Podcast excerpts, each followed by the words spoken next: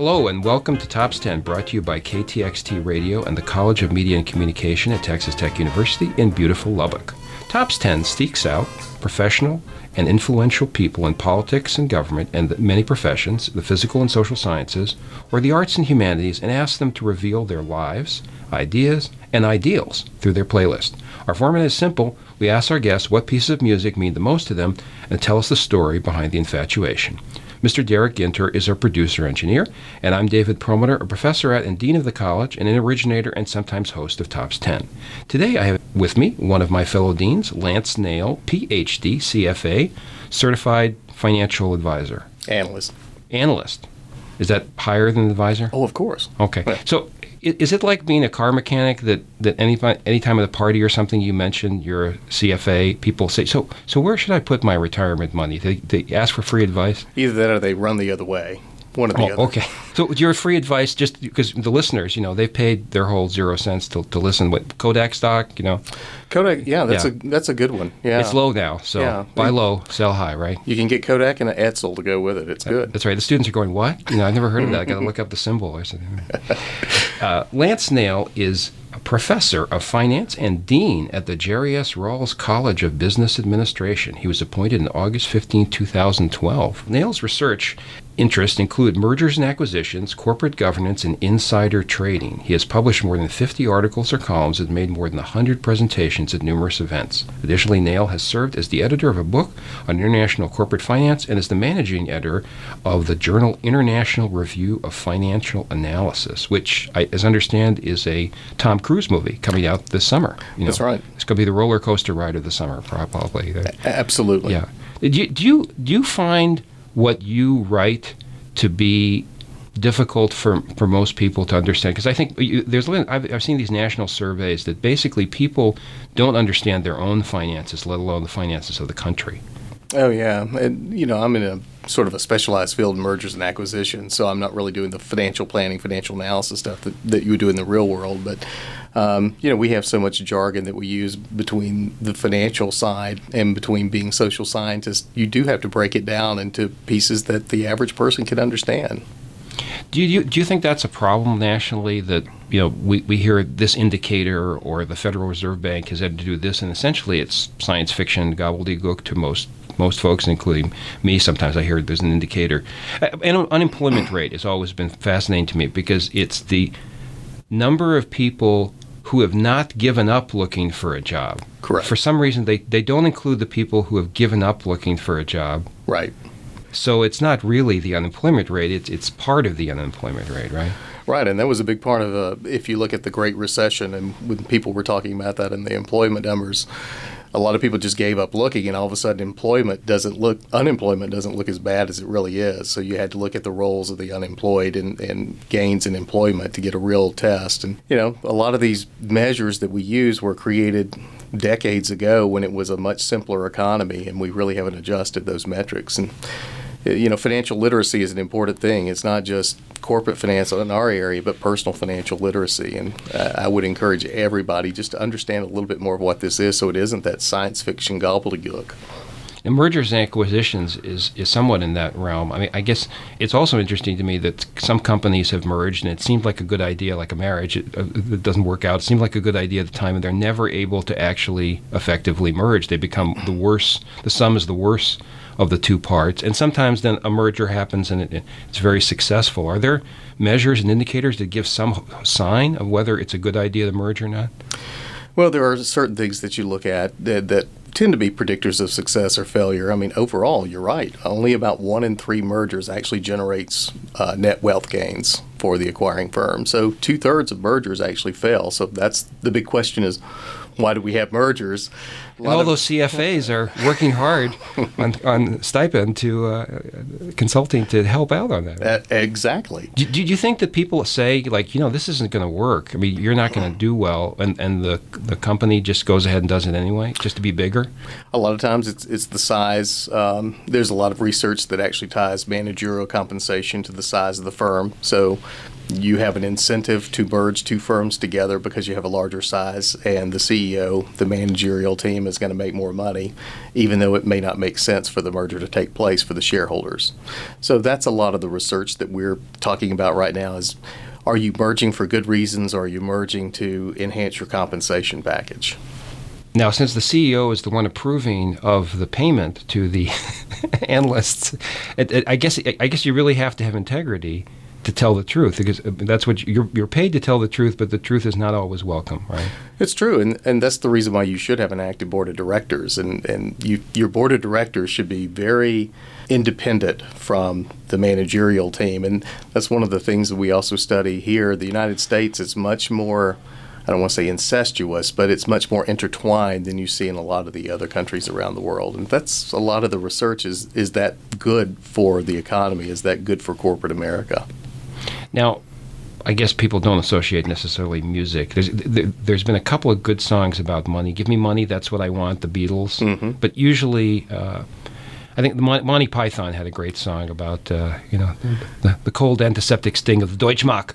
But usually, money and songs, it's usually about your money is gone or lost. There's not there's not too many investor profit songs like I Just Made a Killin'. You know, I've never heard that as a country song. I like um, Billy Joel's Easy Money. Oh, that, okay. I'll go with that one, okay? But there's no, like, you know, national C F A anthem, you know, you sing at your conferences or something. No, but maybe we could do this in a secret handshake. By the end of it, we could create a song. That would be good. Good, good. Now, let's, in this show, we ask you about uh, music that means a lot to you, and, and often people like myself grow up with music from their parents. There's an influence, and then at some point you maybe you rebel against your influence. W- was there anyone in your house who was musically oriented, and did you hear music growing up? We heard a lot of music. Um, my father owned his own electrical and plumbing firm, and so we did a lot around the construction firms, and we heard a lot of country music.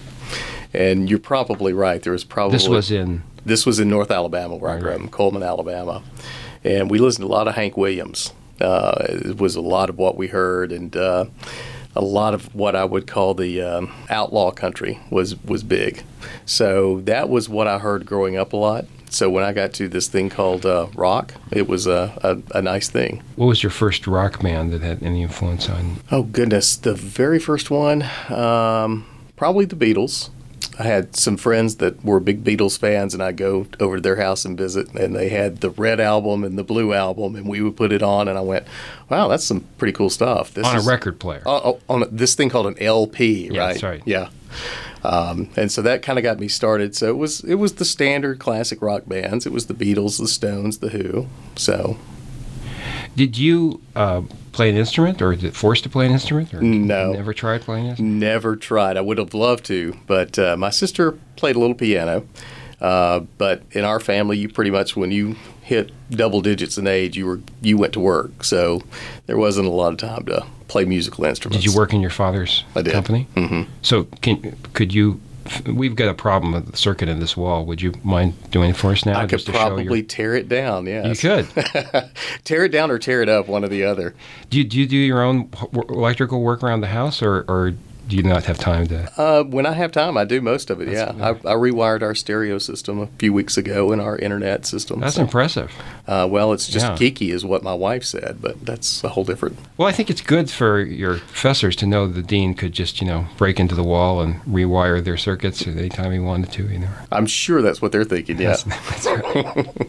The first song you listed for us is Fight the Good Fight by Triumph. And you said that this was your senior class high school. This was the theme of the prom? No, this was, um, we were allowed to vote on our uh, class song, and there were actually three finalists for the song. There was uh, Fight the Good Fight by Triumph, there was Stairway to Heaven by Zeppelin, and there was Highway to Hell by A C D C, and everyone thought it would be cute if we had uh, Stairway to Heaven and Highway to Hell as the two songs, and I don't think the uh, the, the advisor to the S G A thought that was a good thing, so uh, Fight the Good Fight became our class song. Do you think it was like election that maybe the principal, you know, tried to, you know, stuff the ballot box to not get Highway to Hell? I think uh, there was no doubt that there was a stuffing of the ballot. No, I think it was more of a, that would be more of a dictatorship. I don't think there was a vote truly allowed on that one. Now, when you were in high school, did you have a sense of where you wanted to be in your career? I mean, were you interested in economic markets and, and, and the economy and companies? Yeah. Um, I, I would read Business Week and The Economist pretty much every week in, wow. in high school. You, you, you were seen in high school by other students. So you read this while stuffed in the locker or outside the locker? that, that's pretty appropriate, yeah. Um, they would uh, sort of look and give those funny glances and uh, – But there was always an interest, but actually at that point, I was looking more at aerospace engineering. I was really torn between electrical engineering and aerospace engineering because my father was an electrician. I understood circuits and what to do, and my uncle worked for NASA um, in Huntsville at uh, Marshall. And so I had gone up and actually seen some of the prototypes of the space shuttle when they were building Enterprise. Now, this is pretty cool. I, I was pretty good programming computers, so I said, I'm going to go down this road. And that's actually where I was starting. But I loved reading The Economist and just keeping up with the economy and and what was going on in society and the world. So I didn't think I would be a finance guy, though, in high school.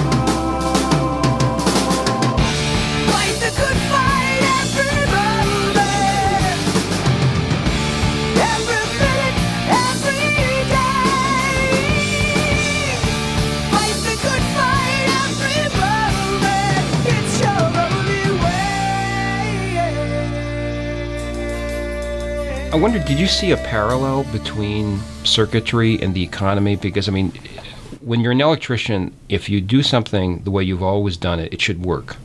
And if it doesn't work, there's a problem. There's something, something's wrong. The economy, mergers and acquisitions, it, obviously, they're rules of the market, but they're not necessarily so ironclad, or else everybody would be rich, right? You're right. That's absolutely right. Was it, I guess, the, the randomness or disorder that might have, might have attracted you to economic markets as opposed to circuitry as an eventual career? Well, actually, when I started and went through the started with a pre-engineering sequence, I loved the math classes. I was pretty good with the math. I was doing okay in the courses, but I didn't. I just didn't have a passion for what I was doing. I knew what I was doing. The electrical stuff looked pretty neat. As I started talking to different people, they said, well, you know, you kind of like this business stuff over here, and you're really good with math, and finance is a way that you could kind of combine those two interests. So I went and visited the business school and talked to them and sat in on a class. I said, I think I could get into this, and I just found my passion, and I just sort of switched over from engineering to finance. You have a reputation among your faculty and, and in your field as somebody who does put a, a very high premium on integrity and, and ethics, and you've tried to uh, really make sure of that as much as possible as in your, your deanship. Um, you talked about the the next song you listed for us was Man in the Mirror by Michael Jackson. You first encountered that during the Video Hits One era, the M T V era of, of we were both growing up, of watching this thing called a music video. Wow, neat. And uh, Man in the Mirror about introspection about sort of asking, okay, I'm interested in this, I like this, but what am I doing in the bigger picture? That That's absolutely right. I, I remember, I, w- I guess I was a junior at the University of Alabama at the time, and I was really contemplating a career on Wall Street. I thought it would be really neat to go to Wall Street, make the millions that everybody was making, and that was sort of what was leading my decision. But you always go through that, you're finding yourself while you're in college. And I just remember when that video came on and the clips came on, and you saw the, the clips of the, the Klan in the background and clips of Hitler, and these are the things that we could change as individuals. And it really made me stop and think as the song was playing. It's like, well, what do I want to be? Do I want to be mega wealthy, or do I want to change the world and make it a better place? And I really decided I wanted to make the world a better place, and I started talking to my faculty members there at Alabama about pursuing a P H D, because to me, knowledge is power. It sort of brought me into that social mobility realm where I was able to advance where I wanted to be because of my education, and I thought I could do that for others. And this is a song that kind of sparked a little interest in that for me. I'm gonna make a change for once in my life. It's gonna feel real good. Gonna make a difference. Gonna make it right. As I turn up the collar on my favorite winter coat, this wind is blowing my mind. I see the kids in the street with not enough to eat. Who am I to be blind, pretending not to see them? Honest disregard, a broken bottle top, and a one-man soul. They follow each other on the wind, you know, 'cause they got nowhere to go. That's the one I want you to know. I'm starting with the man in the mirror. I'm asking him to change his way.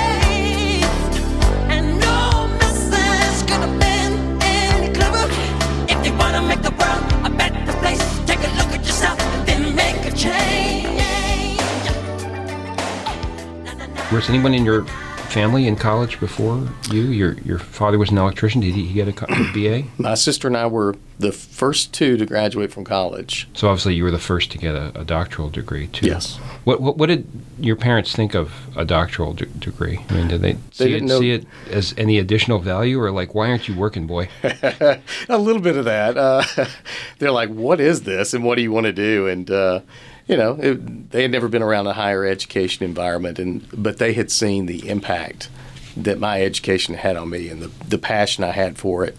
And for them, they were always supportive of everything I did, so there was nothing but support on their part for it. It's like, if this is what you want, you're going to make the world a better place, go for it. You mentioned uh, making the world a better place. In your next song, Don Henley, End of Innocence, we've gone through an era where there's been an almost complete collapse of trust in uh, I, I, Wall Street is a sort of gen- general term, but in, in people just aren't sure about markets. They aren't sure about the future. We're looking at possibly our children being the first generation that doesn't do as well and doesn't do better than their parents. We've had a stock market run that's been pretty good the last four or five years, uh, but we have no idea what the future is. Most kids nowadays have grown up without inflation. I, I, I remember walking into a bank in nineteen seventy-nine and seeing a sign saying C D rates twenty-one percent. Mm-hmm. And our whole economy is based on the idea that we'll never have inflation again. People are saving money, you know, with the idea that whatever their million dollars will actually be worth a million dollars, you know, when they retire. Are we on a very delicate balance right now? I mean, can we veer off and, and really go go into an even deeper recession of some kind we maybe we even haven't even imagined yet? Well, there are always events that you don't account for that could drive you to that. I mean, you had, uh, if you go back to the Great Recession back in oh eight, you just had such a confluence of factors that it, that it was the perfect storm to happen. But there were a lot of voices out there, and I think this is part of the problem. Um, And a lot of the attack that comes on business and Wall Street, a lot of people were saying that we had overvalued assets, that there was a, a bubble in the markets. I had taken out most of my, my investments out of equity long before because the valuations didn't make sense. But the people who were saying that were called naysayers, and, you know, you're just a pessimist, and, you know, it's all good, and we should keep going. And that really wasn't the case. I think if more people had listened to those that were that were people of, of, of integrity that were trying to say, guys, we're going too far too fast. Um, housing prices, this is not sustainable where we're going with housing, and not everybody can own a home. And the whole ownership society concept kind of took us to a point where it, it wasn't sustainable, and now we've come back down to a point where we've we've hit sustainability. But the trust and integrity in markets, it, it does concern me, because if you don't have that trust in the markets, then the capitalism doesn't work, and that's been the driver of our economy for two hundred plus years. So I think we have to really work hard to reestablish that integrity and make sure everybody understands, and, and to get to that point where you don't have to be Pollyanna in everything that you say to be respected. Remember when the days were long and rolled beneath the deep blue sky? Didn't have a care in the world, but mommy and daddy standing by. But happily ever after fails, and we've been poisoned by these fairy tales. The lawyers dwell on small details since daddy had. Place where we can go, still untouched by men. So watch the clouds roll by, and the tall grass waves in the wind. And you can lay your head back on the ground, and let your hair fall all around you. Offer up your best defense. This is the end.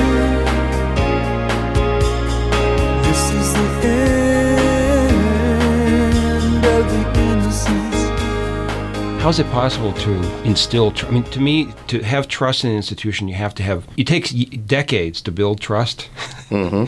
and a few moments to lose trust. You know, I mean, That's right. you, you can have, be friends with somebody for years, and then they do something terrible and betray you. And like, it's not easy to re- like go back to where you were before. Uh, for the average person, you know, sitting and looking at their four oh one k or, or some other account that they've had, how would we rebuild trust besides just the market does well for a while and then there's another problem? Well, if you have a good financial advisor, then they understand the importance of asset allocation so that you're diversifying your risk across different asset classes. You're not all in stocks. You're not all in bonds. So you've got a mix that diversifies so that, you know, if one market goes down, that you're not tagged all around. So the good advisors should have had their um, their clients uh, diversified in that way. They should have established that trust that um, the clients could, could feel comfortable with them still. The markets in general, um, you know, a lot of advisors are not stock market analysts. I mean, that's I guess that's the difference between being the advisor and the analyst. Like you talked about before, the analysts like us look more at where the markets are and are they valued correctly. Financial advisors are just trying to tell people this is where we need to, to put your nest egg, to plan for the kids' education, to plan for uh, your home, for your retirement, and things like that.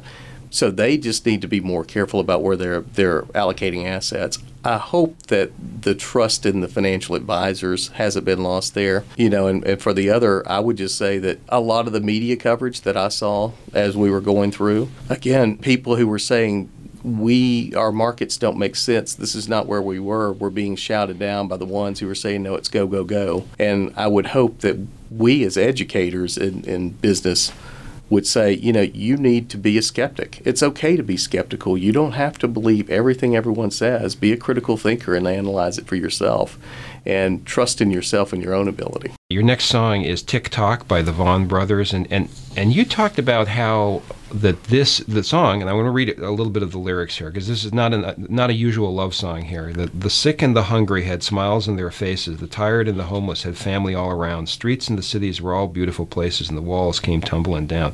This is a, a song about the civil rights movement. Really is, yeah. yeah. And um, I'd always been a huge Stevie Ray fan. And, of course, this album came out with his brother. This was their only duo effort after he died in the helicopter crash. And I just heard Martin Luther King coming through the lyrics of this song and with a Texas blues accent. And it was just fantastic. And it just really resonated with me. And I always hated that there wasn't more commercial success for that album because uh, it just had so much good stuff in there. But that song, I remember my sister and I were living together in Birmingham when I was in uh, the consulting world, and she called me, and she had heard it on the radio, and she knew I was a Stevie Ray fan, and she's like, "Have you heard this song?" And I said, "No, I haven't." I made sure I tuned into it and checked it out, and I just fell in love with the song. I still listen to it. I looked the other day, it's still on my top twenty-five playlist. One night while sleeping in my bed, I had a beautiful dream that all the people of the world got together on the same wavelength and began helping one another. Now in this dream, universal love was the thing of the day, peace and understanding, and it happened this way. The sick, the hungry, and smiles on their faces, the tired and the homeless, and family all around. The streets and the cities were all beautiful places, the walls came tumbling down. People of the world all had it together, had it together for the boys and the girls. And the children of the world look forward to a future. Remember, tick tock, tick tock, tick tock, people. Time's ticking away. Remember that, tick tock, tick tock, tick tock, people. Time's ticking away. I think that there seems to be a, a theme here, and you're, you're putting. Uh, Lance, that you really believe that you have to speak truth to power, or you have to call them, call it like you see them. Absolutely, absolutely. I mean, you have. I believe in the power of the individual, and then individuals collaborate together to make the world a better place. But if you just go in with groupthink, and if you follow everybody else, then you're not going to have an impact on society in a positive way. So, and you're probably not going to do well as an individual, too, right? I wouldn't think so, no. Well, this is I, I saw a fascinating study the other day that uh, when somebody in a workplace is diagnosed with cancer, um, other people in the same workplace are less likely than before to go get tested. So for breast cancer, for example, the women in the office are less likely to go test for breast cancer. That they're, and it's all part of the fundamental human avoidance mechanism. We don't like bad news, and we don't like the, the bearer of bad news, and we don't like the possibility of bad news, so we will do everything possible to avoid, you know, data that doesn't fit what we want the world to be. Now, the problem is, of course, reality has a way of coming up and slamming us on the back of the head. Um, it, it, is is that a principle that works in markets, too? Because you're basically saying, I mean, the herd is the herd, right? Absolutely. And the herd never corrects at the right time. It wasn't like suddenly in two thousand, late two thousand seven, a lot of investors said, hmm, I think I better get out of the market. What was it, Joseph Kennedy? Uh, famously got out of the stock market before the big crash because he was in. He said, he, at least he told the story that he was in an elevator, and the uh, at that time they had elevator operators in, in uniforms, you mm-hmm. know, and the elevator operator talked about his stock market investments and started giving Joseph Kennedy, the rich financier, advice. And Kennedy said, "The moment you have, you know, elevator operators thinking they're going to be rich on Wall Street, I'm getting out of the market." That's that's pretty appropriate. I mean, there's a an area of finance that's really gained um, a lot of traction called investor psychology, uh, behavioral finance, and it actually addresses a lot of this, that investors are more concerned about their losses. They have more pain with the losses on investments than they feel joy in the gains from investments.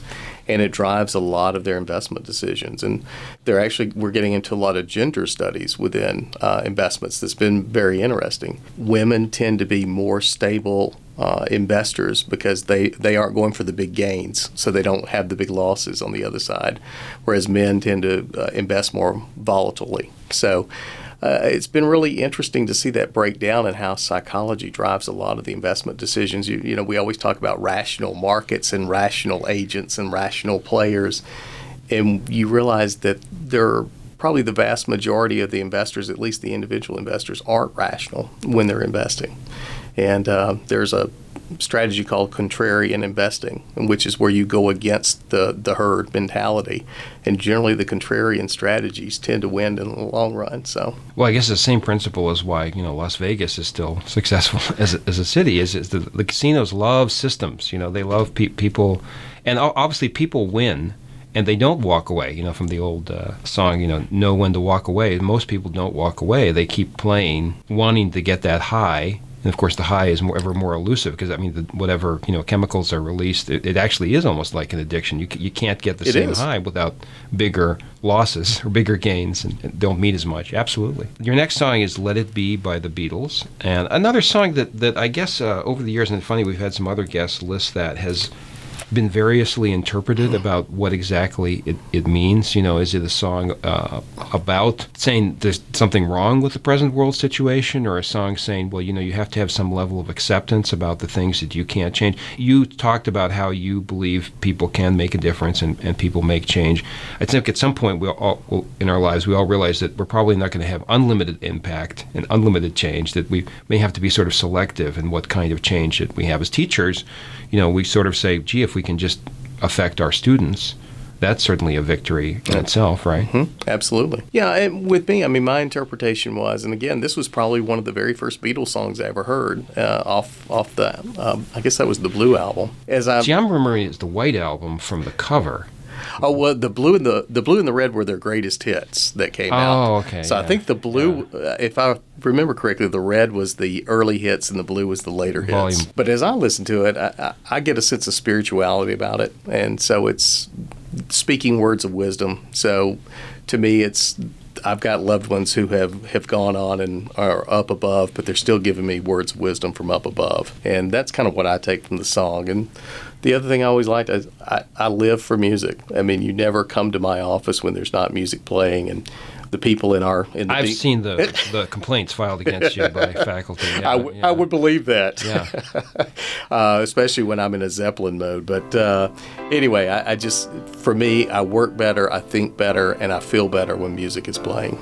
And that's um, that's sort of what the lyrics in the song are saying too, and that, that just always resonated with me. When I find myself in times of trouble, Mother Mary comes to me, speaking words of wisdom, let it be.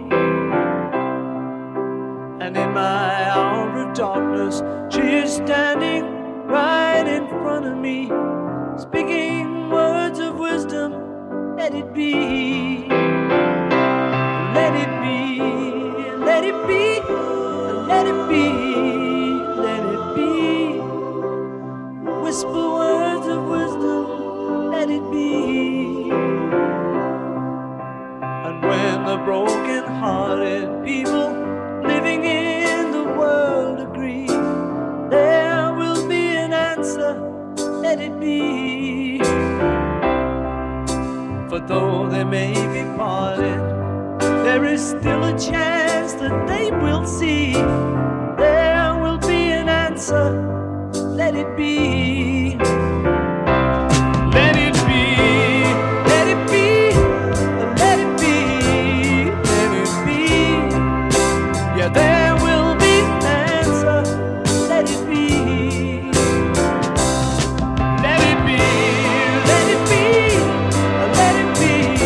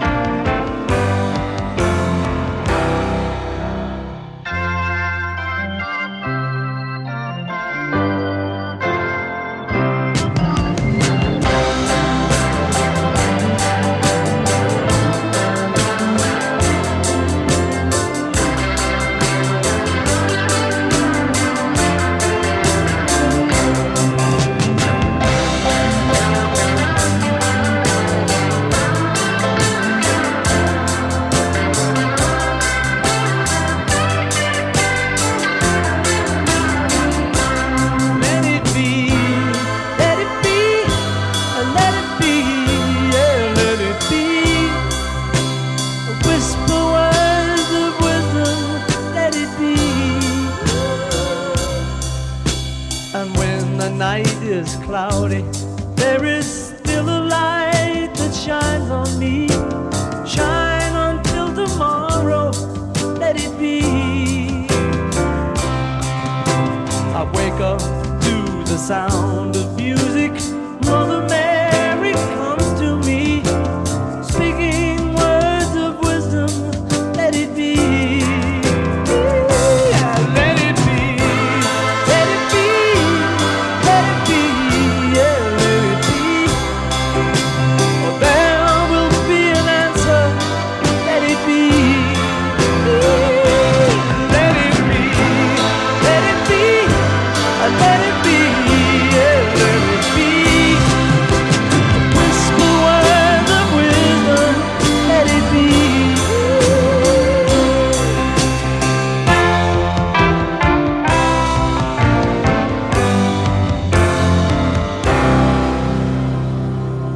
Almost the reverse of Let It Be, I guess, lyrically and uh, in terms of, I guess, choice of notes is uh, probably w- what would be on my list, uh, Sympathy for the Devil by the Rolling Stones. And, and boy, I remember hearing this song for the first time, and I thought it was the most subversive song conceivable because it had an idea I just never considered before, which was that the devil was all of us, you know, and he was just giving us what we wanted. You know, there wasn't like he was plotting to deceive us or something. He just said, sure, you want this? You, you got it. You know, I, I just, I'm the provider. When did you first hear this song?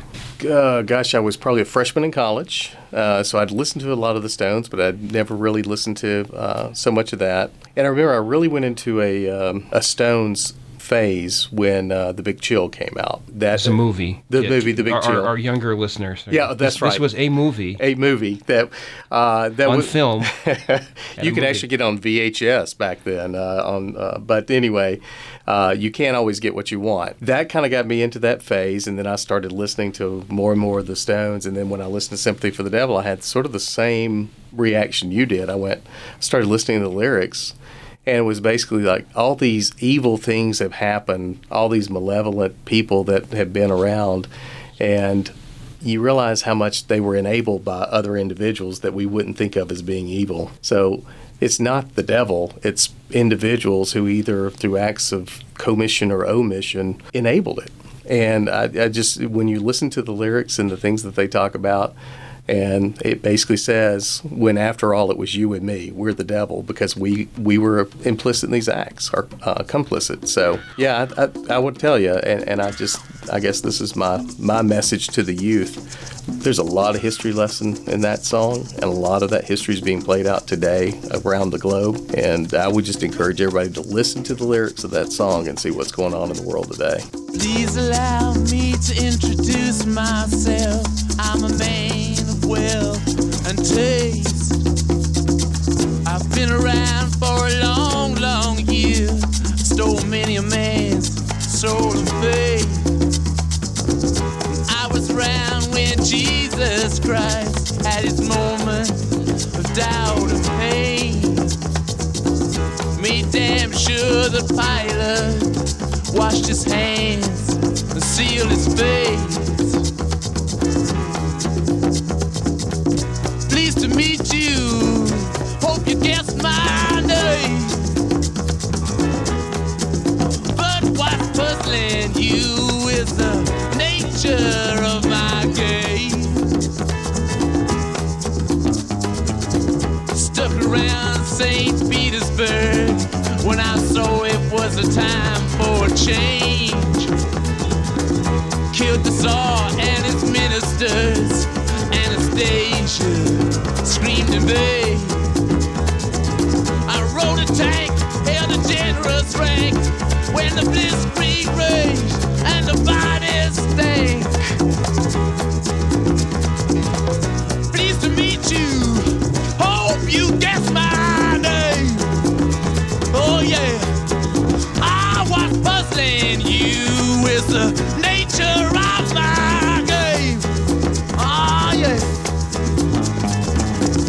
Watch with glee while your kings and queens fought for ten decades for the gods they made. I shouted out, who killed the Kennedys?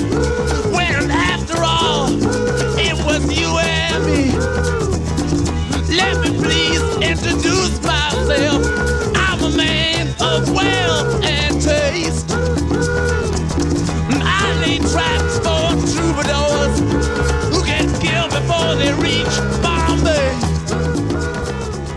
I was thinking exactly what you're saying. You know, I, I get iTunes radio, you know, and I say, here's my favorite song, and it constructs my own personal radio station of songs exactly like it. So I'm thinking most people would not say, give me songs which challenge my fundamental beliefs and force me to think hard and, and be introspective about myself. Human beings are naturally resistant to that. And the role of college, I still believe, is that college should be, unfortunately, the first, but uh, and also, unfortunately, the last place, it often is, where somebody comes up and says, you know, what you believe, some other people believe something completely different, and here's the evidence they have. Now, what's your evidence? You know, back it up.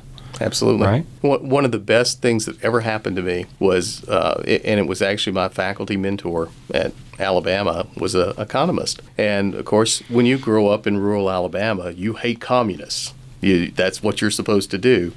And so I was railing on one day talking to him. He said, okay, so why do you hate communists? Tell me why you hate communists. And he made me think about it. He made me form an argument. And in the end, I came up with a rational answer for why I favored capitalism, but he made me think about it.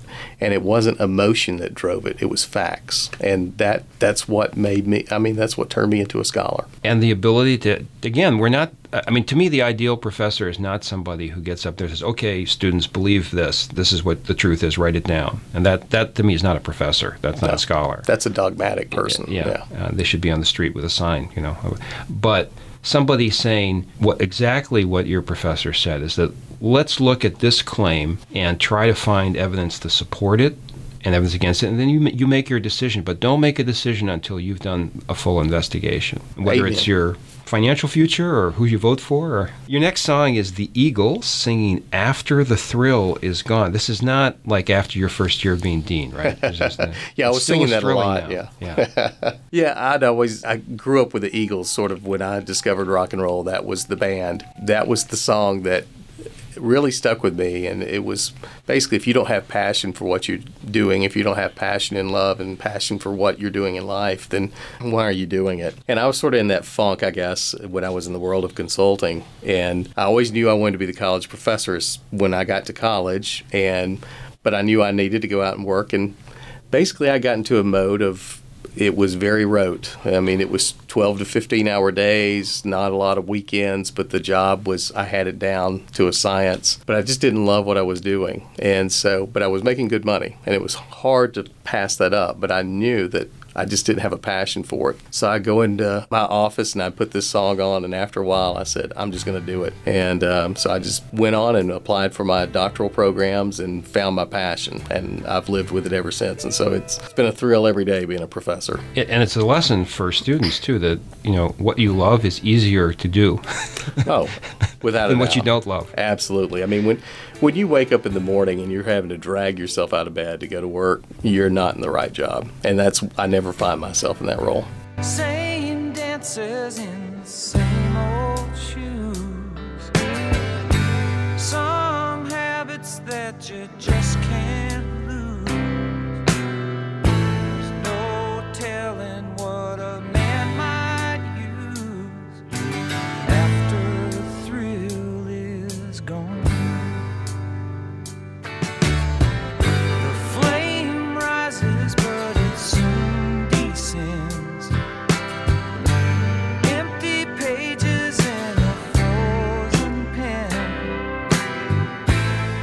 Quite lovers and you're not quite friends after the thrill is gone. Whoa. After the thrill is gone, what can you do when your dreams come true and it's not quite like you planned? I yeah.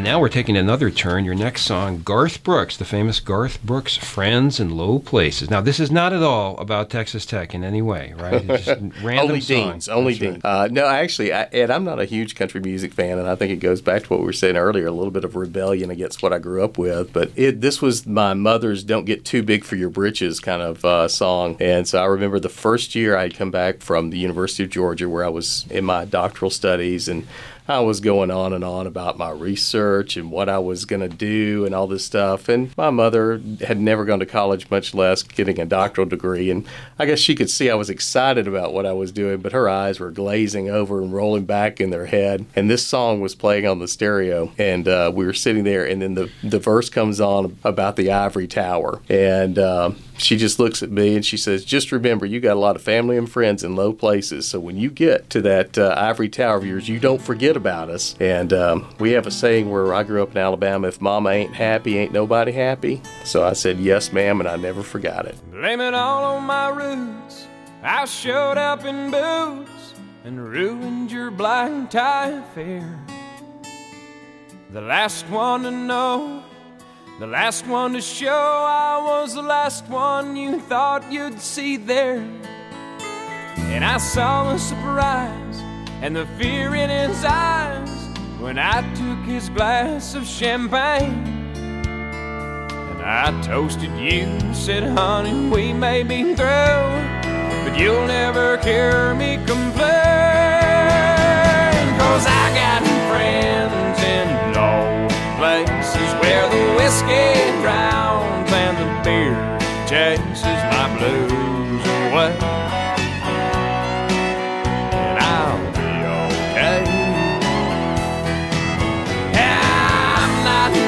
Big on social graces, think I'll slip on down to the oasis. So I've got a friend in low places."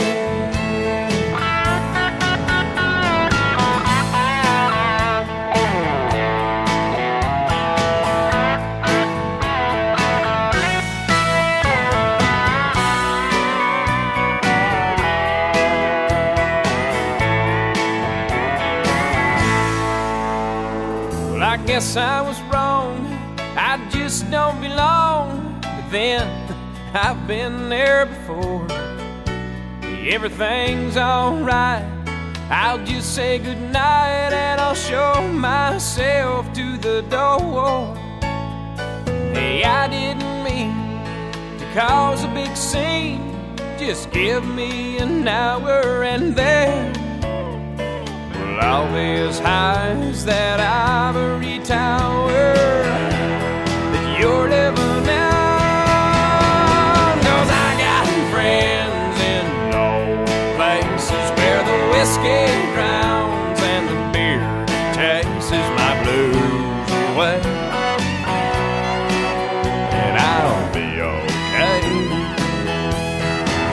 Yeah, I'm not big on soul graces, think I'll slip on down to the oasis. So I've got a friend in low places.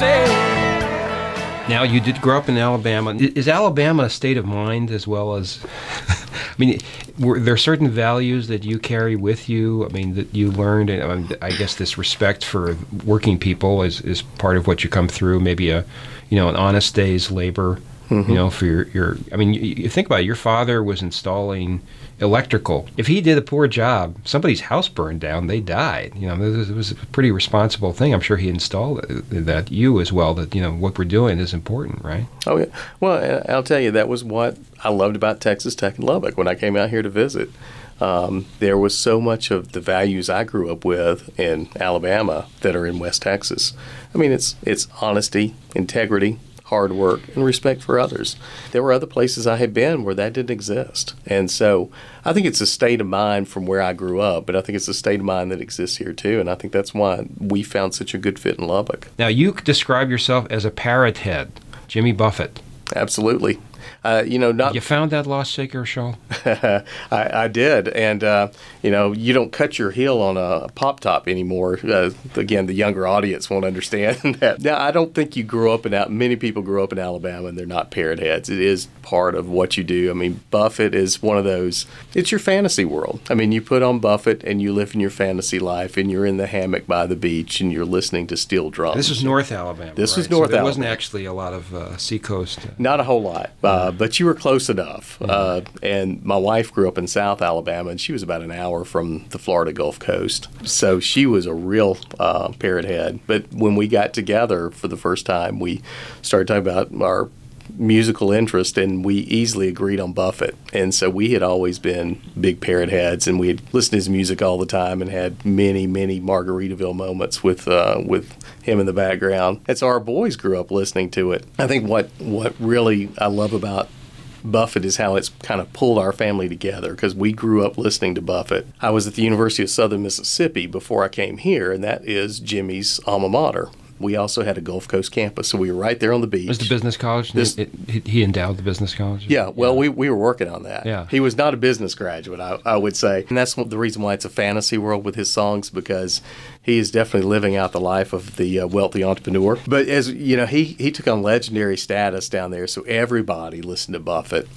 And his sister Lucy and I had become friends. She owned a restaurant on the Gulf Coast in Alabama. And after the B P oil spill in two thousand ten, Jimmy decided to have a benefit concert for the local coast area and, and to bring tourism back, because the oil spill had driven away everything. And Lucy called me up and said, I got four tickets for your family. And this was a concert on the beach at Gulf Shores with thirty-five thousand people. And a lot of people may have seen it. It was on C M T. They broadcast it live. It's still on there. And we got together as a family, and we knew all the songs, and one of my boys' favorite songs was Pascagoula Run, because of Pascagoula, Mississippi, and everybody was uh, knew that song, and he opens up with that. And my family sitting on blankets on the beach in Gulf Shores singing that song together. And so it was a, just a real special memory for me. Your sons, you two, you have two sons, right? Mm-hmm, yeah, that's right. They they actually are interested in the same music you are. They, that's a, that's a triumph in parenting there. There is not a whole lot of overlap in that Venn diagram. Let me just say that. And that's the reason why uh, this this song is special, because this is one of the few songs that we will listen to together. Moonlight and magnolias, starlight in your hair, all the world a dream come true. Did it really happen? Was I really there?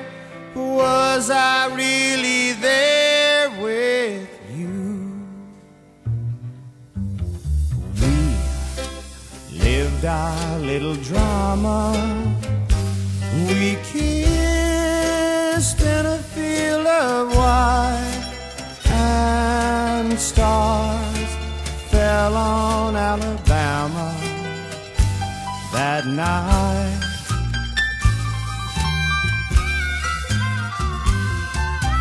I can't forget the glamour. Your eyes held a tender light, and stars fell on Alabama last night. I never planned in my imagination a situation so heavenly, a fairyland that no one else could enter. Center, just you and me. Dear, my heart beat like a hammer. My arms wound around you tight, and stars fell on Alabama last night.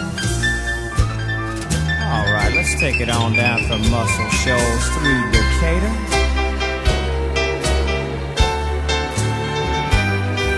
Hmm, Birmingham.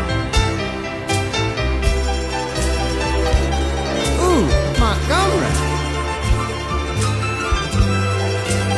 right up over Spanish Fort into Mobile, my hometown. Mister T.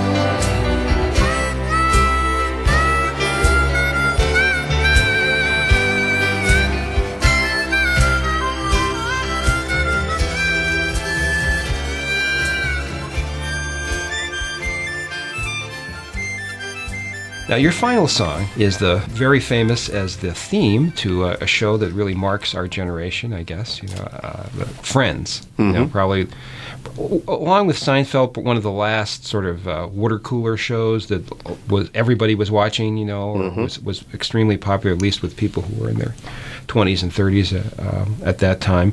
"I'll Be There for You," the Friends theme by the Rembrandts.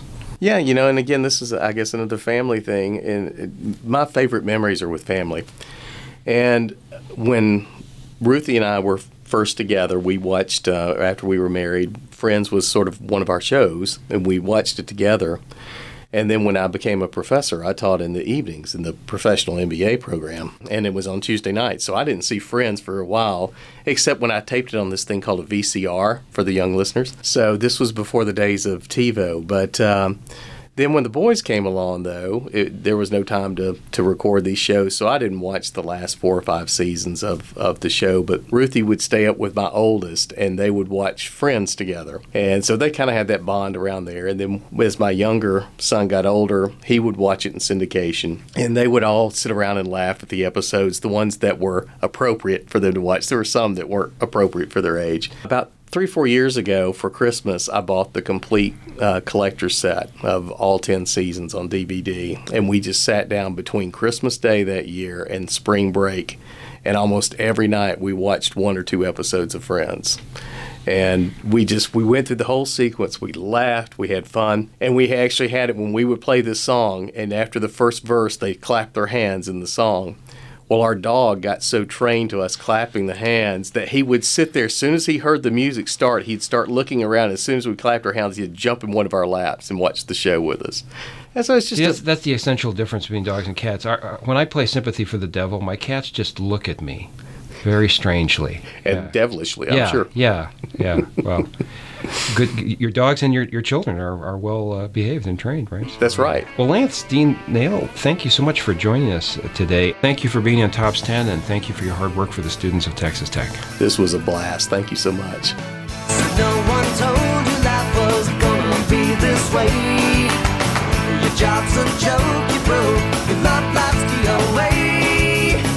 It's like you're always stuck in second gear when it hasn't been your day, your week, your month, or even your year, but I'll be there for you. When the rain starts to fall, I'll be there for you. Like I've been there before, I'll be there for you, 'cause you're there for me too. I'm still in bed at ten and work again at eight. You burned your breakfast so far.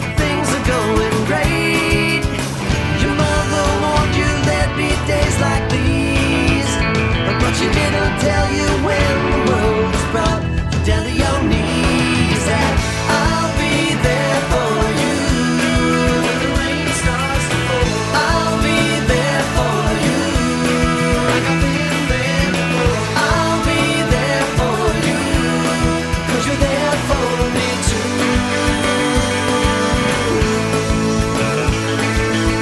No one could ever know me. You're the only